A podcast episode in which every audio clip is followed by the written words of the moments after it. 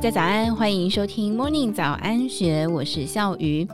作者远藤洋在大学三年级的时候就开始投资，却因为没有做功课，马上赔光。后续再度投入投资市场，虽然有获利，但是他却感觉花的时间太多。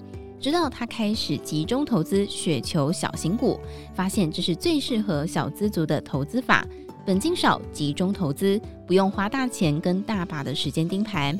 远藤洋分享他的获利技巧，结合股市投资人两大流派的优点，先用基本面挑出好股票，再用技术面筛选出上流股，并且精准选对买卖时机点。以下是作者远藤洋以第一人称分享的观点。假设我们想投资某只股票，不妨先分成四个观点方向，分别检查以下的项目，包括整体的投资概念，股价如预料中上涨时，还有股价的涨幅不如预期时，以及股价出乎意料的下跌时。方向一，整体的投资概念。投资的理由是什么呢？这家公司所展开的事业市场规模如何？投资期间要抓多长？市值的上限是多少？还有市值的下限是多少？可以承受的亏损范围是百分之几？希望有百分之几的获利呢？投资的期待值是否为正值？方向二，股价如预料中上涨时，在什么情况下要继续持有股票，而在什么样的情况下要卖掉股票？方向三，股价的涨幅不如预期时，在什么情况下要继续持有股票，在什么情况下要卖掉股票？方向四，股价出乎意料的下跌时，在什么样的情况下要继续持有股票呢？在什么情况下要卖掉股票？什么时候又要不顾一切的卖掉股票？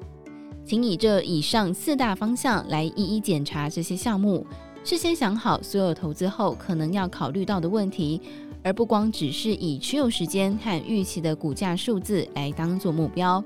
这么一来，投资之后只要以上述自己曾经思考过的答案来作为投资判断的标准即可，不需要再为眼前的股价涨跌时而欣喜，时而忧虑。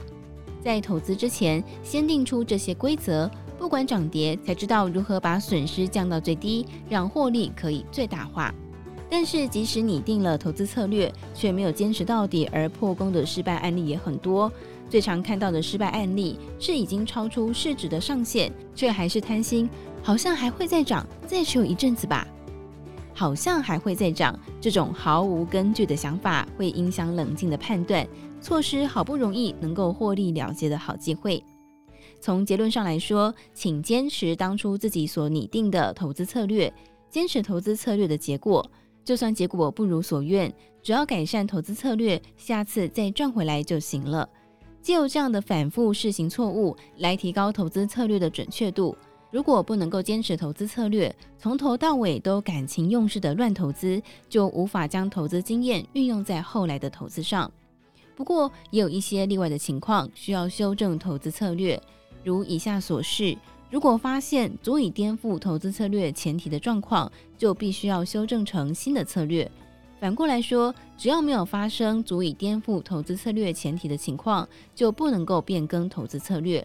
如果发生了以下这些情况，一定要修正投资策略，包括老板遭到逮捕、大股东卖股票、业绩突然恶化、足以左右业绩的官司败诉、商品需要回收、病毒蔓延、修法、最高法院的新判例、恐怖活动或战争、做假账、伪造数字、大型的天灾、大企业破产、各国政府发表方针、发明新的技术、人类的行为产生剧烈变化、财报下修、出现强大的竞争对手、商品或服务、董监事换人、宣布合作案，以及除了这些以外足以影响事业的现象。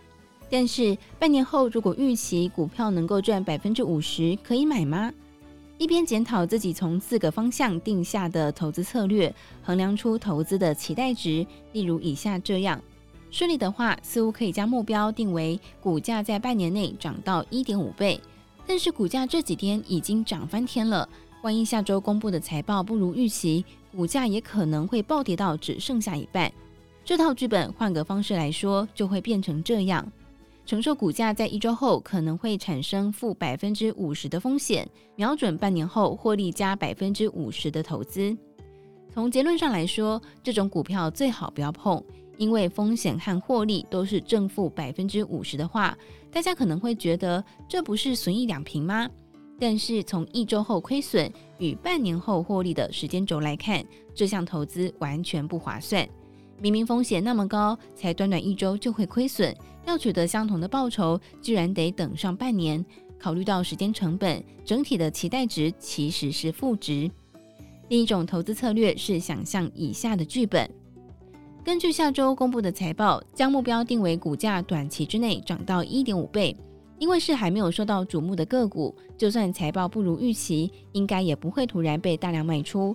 就算股价会下跌，半年顶多跌到 百分之负五十 吧。这套剧本换个方式来说，就会变成这样。承受股价在半年之后可能会负 百分之五十 的风险，瞄准一周之后获利正 百分之五十 的投资。从结论来说，这种投资可以做，风险和获利跟上个例子一样，都是正负 百分之五十， 但是从一周后获利与半年后亏损的时间轴来看，期待值是正值。像这样从期待值的正负幅度与时间轴来思考，相较于预料之中的风险，可以得到多少获利呢？就能够做出倘若期待值为正值就可以投资的判断。相对的，如果期待值为负值，做出不投资的判断也很重要。以上内容出自静好出版的《我用三万月薪只买雪球小型股，狠赚三千万》。更多精彩内容也欢迎参考《今周刊》官方网站，或是下载今周的 App。